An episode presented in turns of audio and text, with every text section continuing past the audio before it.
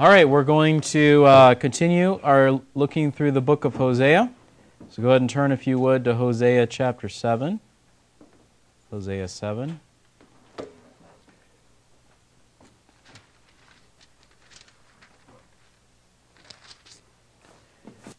Who can read for us verses 1 through 7? Verses 1 through 7, Hosea 7, 1 to 7.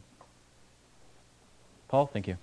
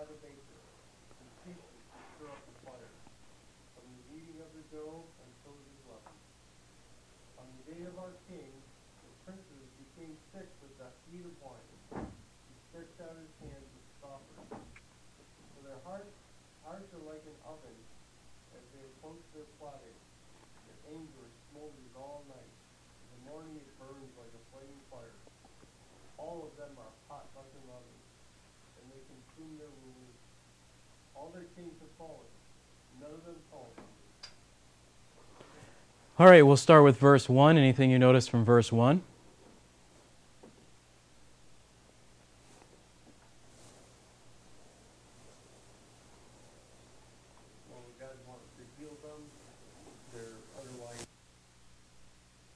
Okay. Yeah.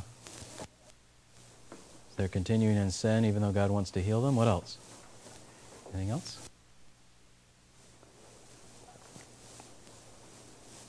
Or going on to verses 2 and 3.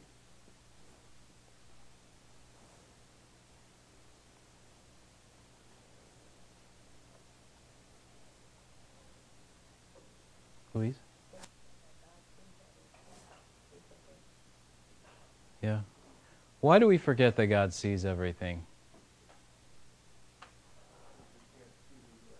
Yeah. So if we can't see God, we're a little bit like little children, right? You cover your face with a pillow and the rest of your body is sticking out, but you think you're hiding from someone, right?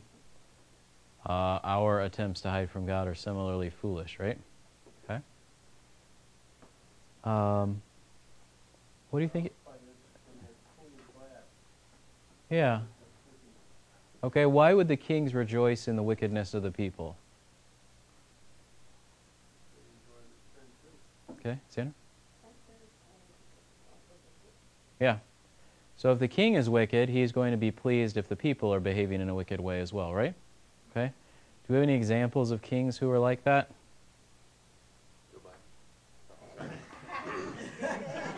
kings, kings. Clarify the time period. Was that Saul? Yeah, Saul is an interesting one. Um, he was clearly wicked. Whether he rejoiced in the wickedness of the people, I think uh, it's hard to tell from the biblical narrative because so much of it is focused on his own personal struggles and less the condition of the people. Although I think it's certainly probably true. Jeroboam, uh, Jeroboam okay. Ahab. Ahab, I think, is an easy one because it's very clear that he rejoiced in turning the people away from God, and particularly his wife, even more so, right? Okay. So we have these kings who rejoice in wickedness uh, of their people and of themselves. What about the imagery in verses 4 through 7? He mentions an oven in he mentions an oven in 3 of the verses and heat in all of them. What do you think is the picture that's going on here? Sandra? Okay, um, I think we would tend to jump to the idea of hell but let's, let's start with the specific illustration that he's giving. Oh. Okay. Lust, okay. Or hell. Um, let me let me tweak those two ideas just a little bit. So we were doing canning a bunch of applesauce yesterday at Sarah's brother's house, and they were talking. Some of the pots had scorch marks on them when we were done. And so we were talking about why that might be, and then that led to a discussion of a particular pot that they were using for, I think, maple syrup. And somebody forgot it and left it on the heat source for, I don't know, several hours at really high heat. And it got so hot that the, the bottom part of the pot actually separated from the cylinder. So, uh, when I see verse 4, like an oven heated by the baker who ceases to stir up the fire, the, the picture here, I think, is that um, almost like not considering the consequences and neglect and all those sorts of things, instead of something being, t- if you're trying to bake, right? Do you want the oven to randomly go from like 250 to 500? No, no. I don't really bake, and I know that much, right? So, if the person who's supposed to be tending the oven is not paying attention to the condition of what's going on, what's going to happen to what's in, in the oven that's supposed to be produced in a particular way? It's going to be destroyed, it's going to be charred, the whole thing can fall apart, right? So, when it says they became sick with the heat of wine, there's, I think, this picture the people who are supposed to be watching over the process with the people are drunk and paying no attention whatsoever. And so things grow, are growing out of control, whether it be to lust, ultimately leading to hell, or at least we would say God's destruction.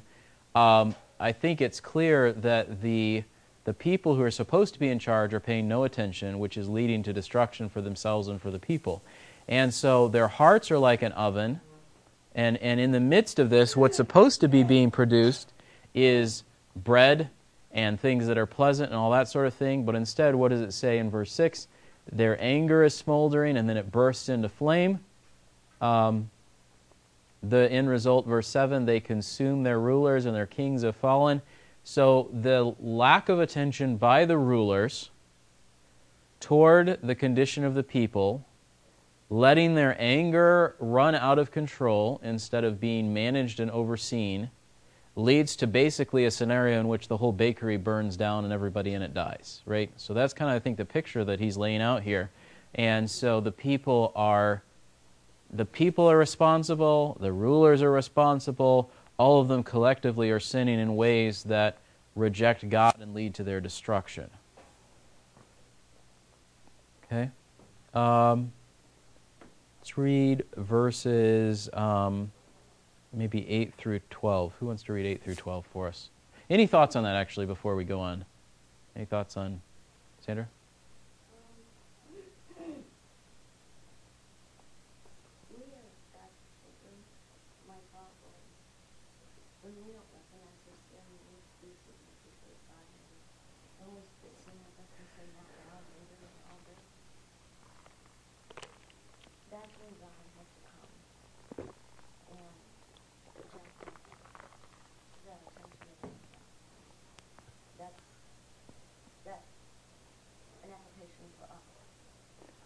Okay, so if we are ignoring God's reproof, then God will punish us or chastise us to get our attention. Okay. Um, I think that's true. We have a strange scenario in um, in these passages that Israel as a nation is chosen by God to be His people, and that there is not um, mm, I guess if I were to illustrate it this way, you have you have the concept of God's people, right? Let's try this one. That's better. So you have the concept of God's people. So you have Israel And then you have believing Israel, right? So, um, the reason that I think that we want to be careful to immediately jump to a concept like hell that we were talking about a moment ago, or to be very specific in our application of this to ourselves, is to consider what is the same or different between this circumstance and our circumstance. So, at first glance, it might seem like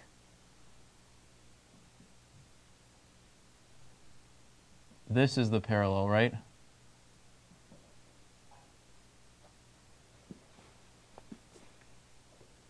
So that looks pretty similar, right? Israel, believing Israel, true, the church, true believers, right?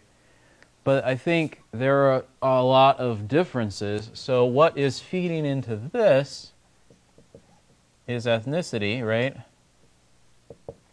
And what is feeding into this is belief, or we could say variety of nations, right?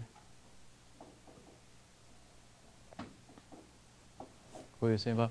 If there's a distinction between the church and true believers, wouldn't the leading into the church just be the association? Yeah, I mean, I guess we can put professing belief, right?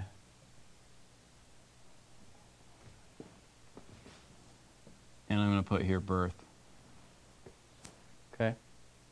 So the reason that that distinction is important is there are features that are similar, but it's not a one for one between us and Israel. So when um, when uh, when Hosea is reproving the nation of Israel, he is reproving a group that is largely composed of unbelievers, but who potentially considered themselves to be God's people. Um, perhaps even more closely because of the fact that there's sort of this one, um, they're all part of the same group, I think is what I'm trying to say. Whereas people in the church can have be deceived about whether or not they know God, but the basis of them being deceived is that they misunderstand belief, not that they misunderstand what group they're a part of. And so the people of Israel thought that they were a part of the group that God's going to bless that are actually God's people because they were born into the right family. And whereas for us, it's often people in our, our day, it's usually because people don't really understand what the gospel means. So they think they're part of it, but they're not. And so um, I guess what I'm saying is there's a lot of similarities, but there are some subtle differences that we just need to be aware of. Um, because if the issue was Mm, like if you were in Hosea's day, Hosea is calling them not to trust in their birth, but in their relationship with God. Whereas today, it would be um, it would be similar, but the thing that we might be trusting in is a misunderstanding of salvation of the gospel message, not the idea that we were born into the church. Although there are all people who think that they're born into the church. So again, I'm just we just need to think about time frame period like in their day, I don't know if they would have thought so much hell. They would have thought a very physical manifestation of God's judgment, right? So like the consequence of being here and being disobedient would have been uh, something like defeat, captivity, uh, disease, right? Whereas I think we more quickly jump to the, the consequence of not really being part of the true church as being hell or eternal destruction, right? And so, uh, again, I'm not saying that's not where it ends up. I'm just saying um, there are potentially steps along the way uh, that we need to consider. So, I don't know if this, is this making sense. Okay. Um, sometimes it helps me to draw things out and see if I'm making sense or not. So, Norma. question about the parables of the kingdom of God. Okay. Um, it's like a judgment for unbelief for the um, unbelievers because it was given to them. You're saying does God did Jesus use the parables as a mechanism to judge, judge unbelievers? Uh I think they're first and foremost revelation of God to Himself. I think because they're receiving, they're being received, not really being received, being heard, I guess we could say, by a people who is rejecting God, then they were a means of destruction. But I don't know that we need to see them as only negative because there is benefit in them. But I, I, I understand what you're saying. So I guess what I would say is the Word of God is good, but the effect that it produces on people who are turned away from God is, is bad. So, kind of like the way that Paul describes the law, I just got done teaching through part of Galatians. The law is good, but the law is also the occasion by which sinners are further condemned. So, for them, it's not good, even though the law is a good thing in itself. So, the parables are a good thing in themselves, but the effect they produce on unbelievers makes them in a worse state than they were before because they have further judgment for, for not receiving God's truth there. And then people will say, well, that's not fair. If they couldn't understand it, how can God hold them accountable for it? And God's ultimately holding them accountable for their persistent unbelief, not for the fact that they don't have a capacity to respond in some way. Um, does that answer your question? Now? Okay. All right. Uh, let's keep. Tina, do you have? Okay, okay. Uh, who wants to read verses? Let's just do 8 through 16 and then we'll walk through. Who wants to read 8 to 16 here of Hosea 7? Evan, thank you. Ephraim mixes himself with the nations. Ephraim has become a cake not turned. Strangers devour his strength, yet he does not know it. Gray hairs also are sprinkled on him, yet he does not know it. Though the pride of Israel testifies against him, yet they have not returned to the Lord their God, nor have they sought him for all this. So Ephraim has become like a silly dove without sense. They call to Egypt, they go to Assyria. When they go, I will spread my net over them. I will bring them down like the birds of the sky. I will chastise them in accordance with the proclamation to their assembly. Woe to them, for they have strayed from me. Destruction is theirs, for they have rebelled against me. I would redeem them, but they speak lies against me.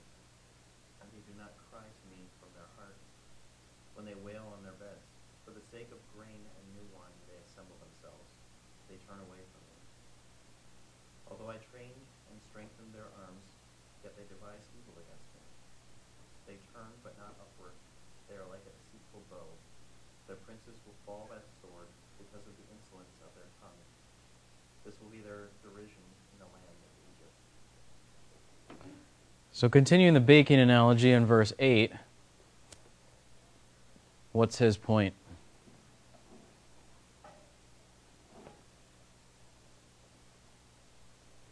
Tina? Well, we can fix the oven, okay. But now we're talking about even what's being put into the oven is corrupt. So if you were making bread, what would you put in it? Yeast, flour, like all of those normal ingredients that are edible, right? And in their case, what was God's attitude toward the nations? They're defiled, they're an abomination. So it's basically like if you went out and you found, you know, somebody's dog left something by your sidewalk and you're like, "Oh, I'm going to throw that in with the loaf of bread." I think that's the imagery that we have here. Ephraim mixes himself with the nations. Here's something that's supposed to be holy and good mixed with something that's corrupt and repulsive to God and mixed together. And then it's not only that, but then you throw it in the oven and then you burn it right? So is a cake not turn? You ever made pancakes or whatever, and you're supposed to flip them, and you don't flip them, they get all scorched on one side, right? So not only do you have something that's repulsive because of the ingredients, but also because it's improperly prepared and and just not gone about it in the right way, right? Then you have another image in verse 9. Now, in this case, gray hairs are used as a sign of judgment. Um, there's places in the Bible where gray hair is associated with wisdom and honor and those sorts of things. But in this case, it's gray hair that's associated with here's someone who mm, thinks he's 20, but then looks in the mirror and realizes he's 80, like his strength has gone out. That's the, the illustration that's, that's not here. So, and I think, you know, whatever our attitude toward aging, I think we recognize that there is a degree to which we're not as strong at 60 and 80 as we are at 20 and 30, right? Jonathan? In the first half that kind of indicates um, that uh, basically wasting your strength um, in pursuit of whatever we're strangers. Mm-hmm. Yeah. Yeah, so he's using up his lifespan, basically, I guess we could say, right? Verse 10, I think, is pretty obvious, right? He's the only one who can't seize his pride and his stubborn refusal to turn to God. So, verse 11 is interesting this idea of being like a silly dove. If you were going to picture the, the finest of the bird kingdom to be your mascot, how many of you would pick a dove? Probably not most of us, right? Because, wait, have you ever watched a dove fly when you startle them? Yeah, it's not, it's not particularly majestic or seemingly mm, well thought out, right? It's just sort of like, right? So, in contrast to something like an eagle that you see soaring around majestically, that seems purposeful and strong and all that sort of thing, um, being compared to a dove is an insult here because they're not skilled at avoiding traps, they're not skilled at planning for the future. Why does God describe them in this way, according to verse 11? Why are they described as Mary? It kind of goes back to Isaiah's time when, Okay. when they uh, were going to Assyria and Egypt for help instead of asking for God's help. Right. And it's interesting to note this is written around the same time. Yeah. So Hosea is reproving Israel largely at the same time that Isaiah is reproving Judah. And he's saying to Israel, Why are you going to Assyria and Egypt? Now, what's significant about them going to Assyria and Egypt in light of what happens a few years later? Braden? Yeah, that, they're going to the very people who, in a short while, are the ones that are going to conquer them. And if that's not a sign of foolishness, I'm not sure what is, right? But, verse 12 who is ultimately in charge of their defeat by these nations? God is. And so the nations are the means by which they are judged, but God is the one who's carrying it out. And then he says, here's the reason, verse 13. They've strayed, they've rebelled, they speak lies against me. They say, what, what were some of the lies that the Israelites spoke against God? Some that started early on in their leaving Egypt, but what were some of the things? Doesn't care about us, right? Do- doesn't pay attention to us. What's that? Right. He doesn't see our needs. He doesn't care about us. Uh, he's brought us out here to die. They get to the land of Canaan. He's brought us to the land of Canaan to die. They're in the land of Canaan. We can't defeat the people, which means God's a liar because he said we could defeat them, but we say we can't defeat them. So, over and over again, early on in their history, the Israelites accuse God of things that are lies. And then again, you know, when, when they come to the time of Solomon and then they split under the time of Solomon's son, there's further lies. We can do it better than God. They might not have said it specifically that way, but their actions made it very clear that they were believing something like, God set up this system of worship, we can set up a better system of worship. And all they did was rehash the same sinful practices that they did in the wilderness on the way out of Egypt, which are going to come up in the later part of chapter 8. Um, they've spoken lies against God, they've rebelled against Him, they strayed from Him. What about verse 14? Is it possible to have something that looks like repentance that isn't true repentance? What's the difference between crying because you got caught and crying because you're sorry about your sin? Sandra?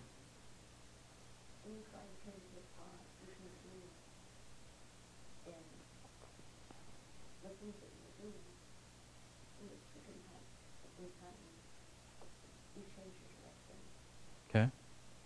And that doesn't mean that you will never, ever again do the thing that you're turning away from if there is genuine repentance. But the sort of attitude that says, hey, I got caught, I feel bad, um, I'm going to, uh, let's say that your sin is being a drunk, right? And so you say, I'm going to repent of this. So you throw away all of it, right? And the next day you go to the store and you buy it all again. And you stash it at various places around your house. You're not actually repenting, right? You have a, a moment of awareness of the problems that it's causing for you, and then you go right back to it. Jonathan? Yeah, the difference is in perspective of where the harm is going. Okay. So, is it just me that I'm concerned about, or am I concerned about the harm upon everybody else?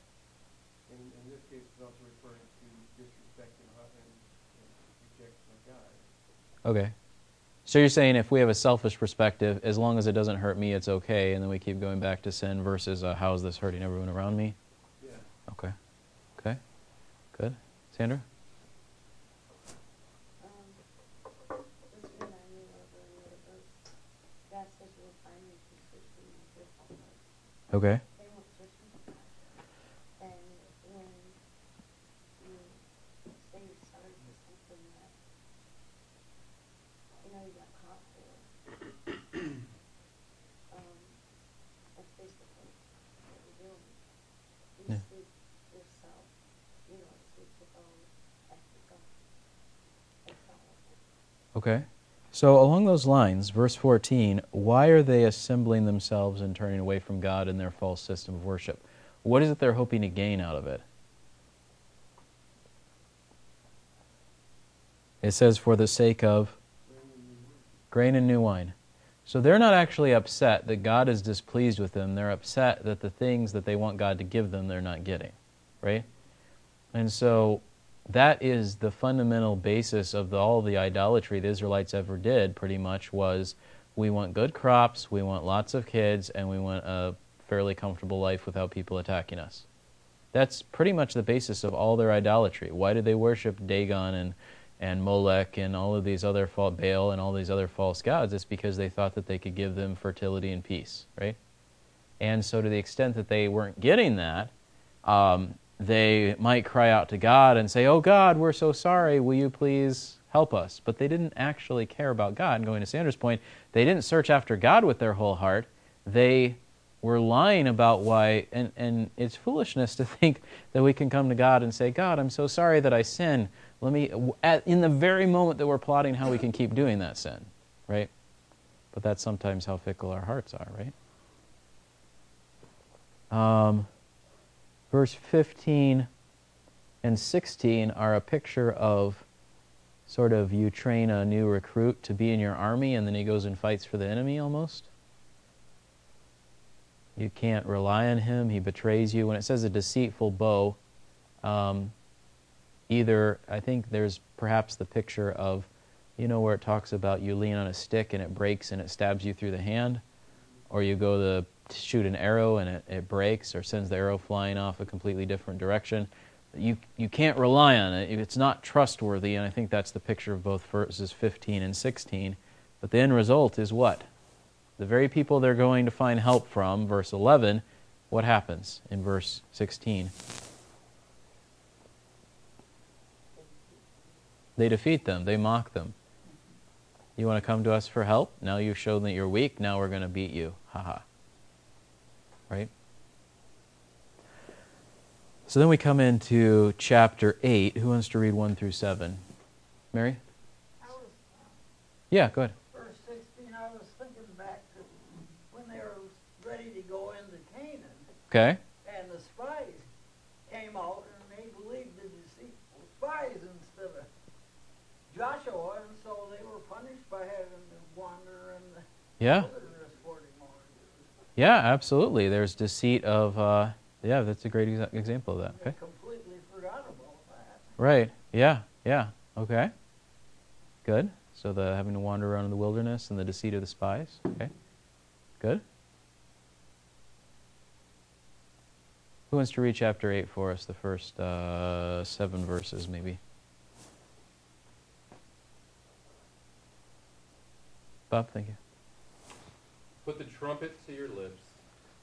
Like an eagle, the enemy comes against the house of the Lord, because they have transgressed my covenant and rebelled against my law. They cry out to me, My God, we of Israel know you. Israel has rejected the good. The enemy will pursue him. They have set up kings, but not by me. They have appointed princes, but I did not know it. With their silver and gold they have made idols for themselves, that they might be cut off. He has rejected your calf, O Samaria, saying, My anger burns against them. How long will they be incapable of innocence.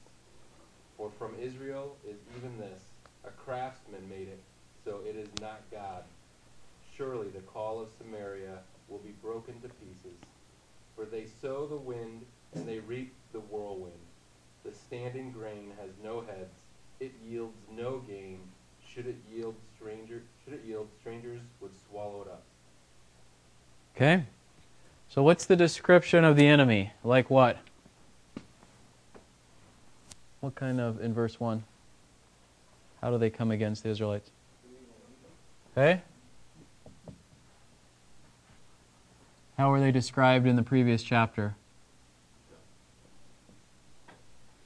Who's going to win that fight? Right? Um,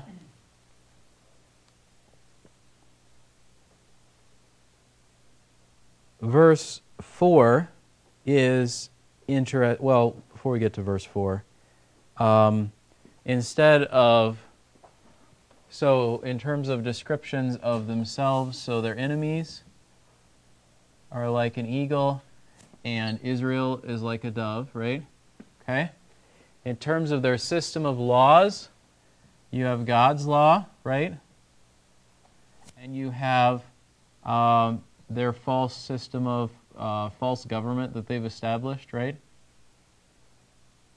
And this is again an example of what's going on with Israel. Their false government is characterized by uh, the fact that they've rejected God's law in verse 1. Um, we see this in verse 1, we see it in verse 3, we see it in verse 4. They've set up these false kings, okay? And then um, you have the idea of um, what are they worshiping?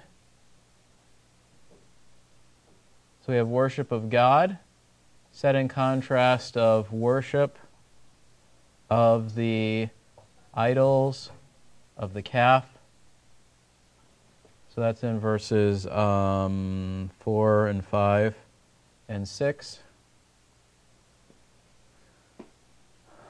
So because Israel has rejected God, they're not in a position of strength.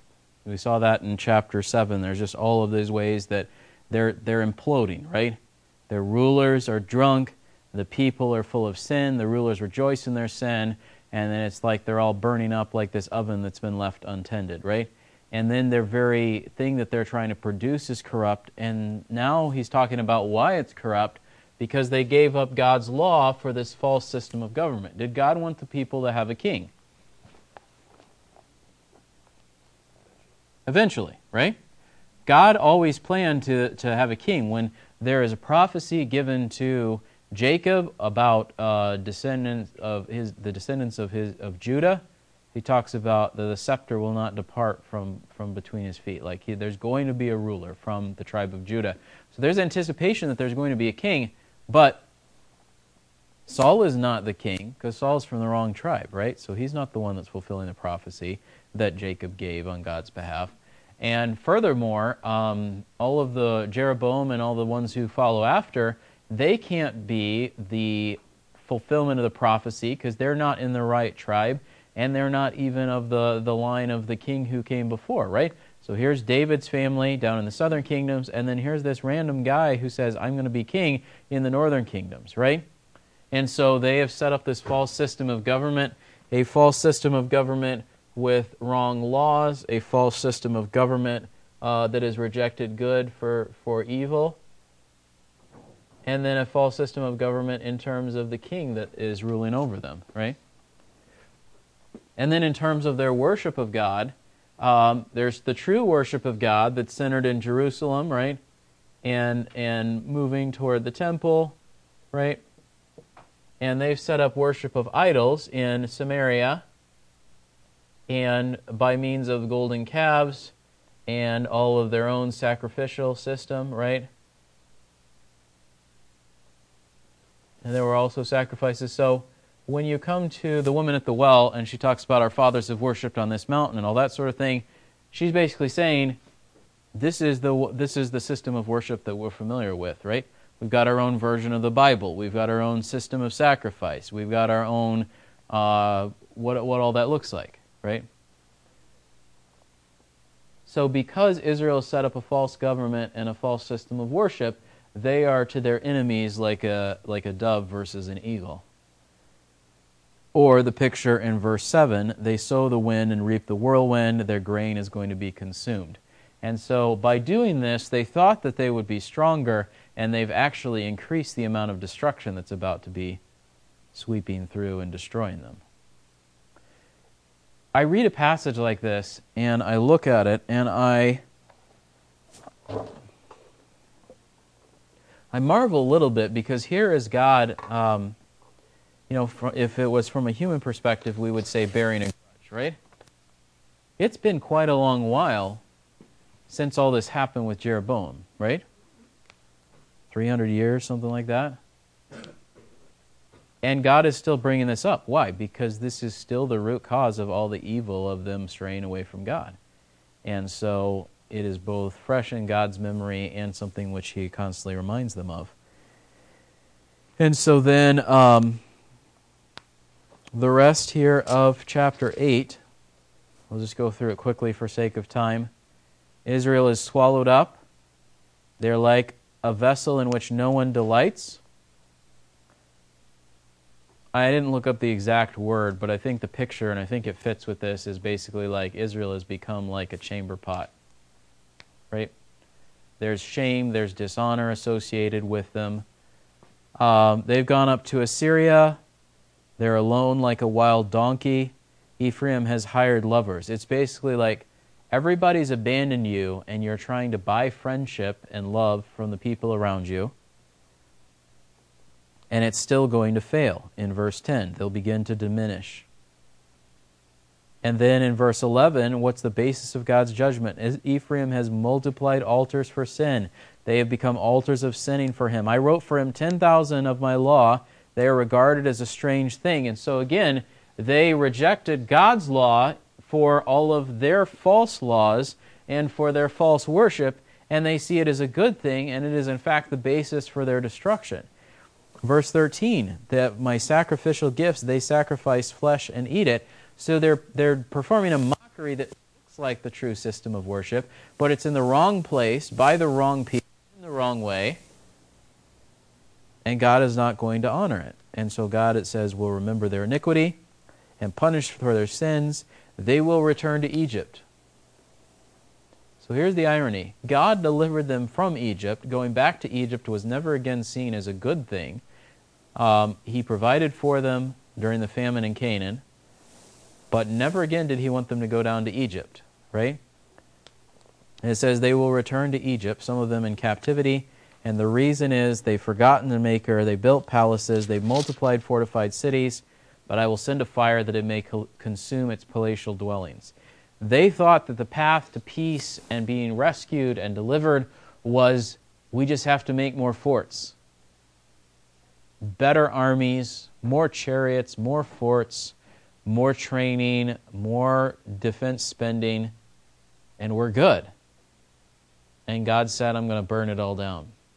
I'm going to send a tornado through it to wipe it out you're going to be, your efforts are going to be as effective as a dove trying to fight an eagle. Not because the nations around them were immune to God's wrath themselves, but because God's people had so thoroughly rejected God and become foolish in their sin.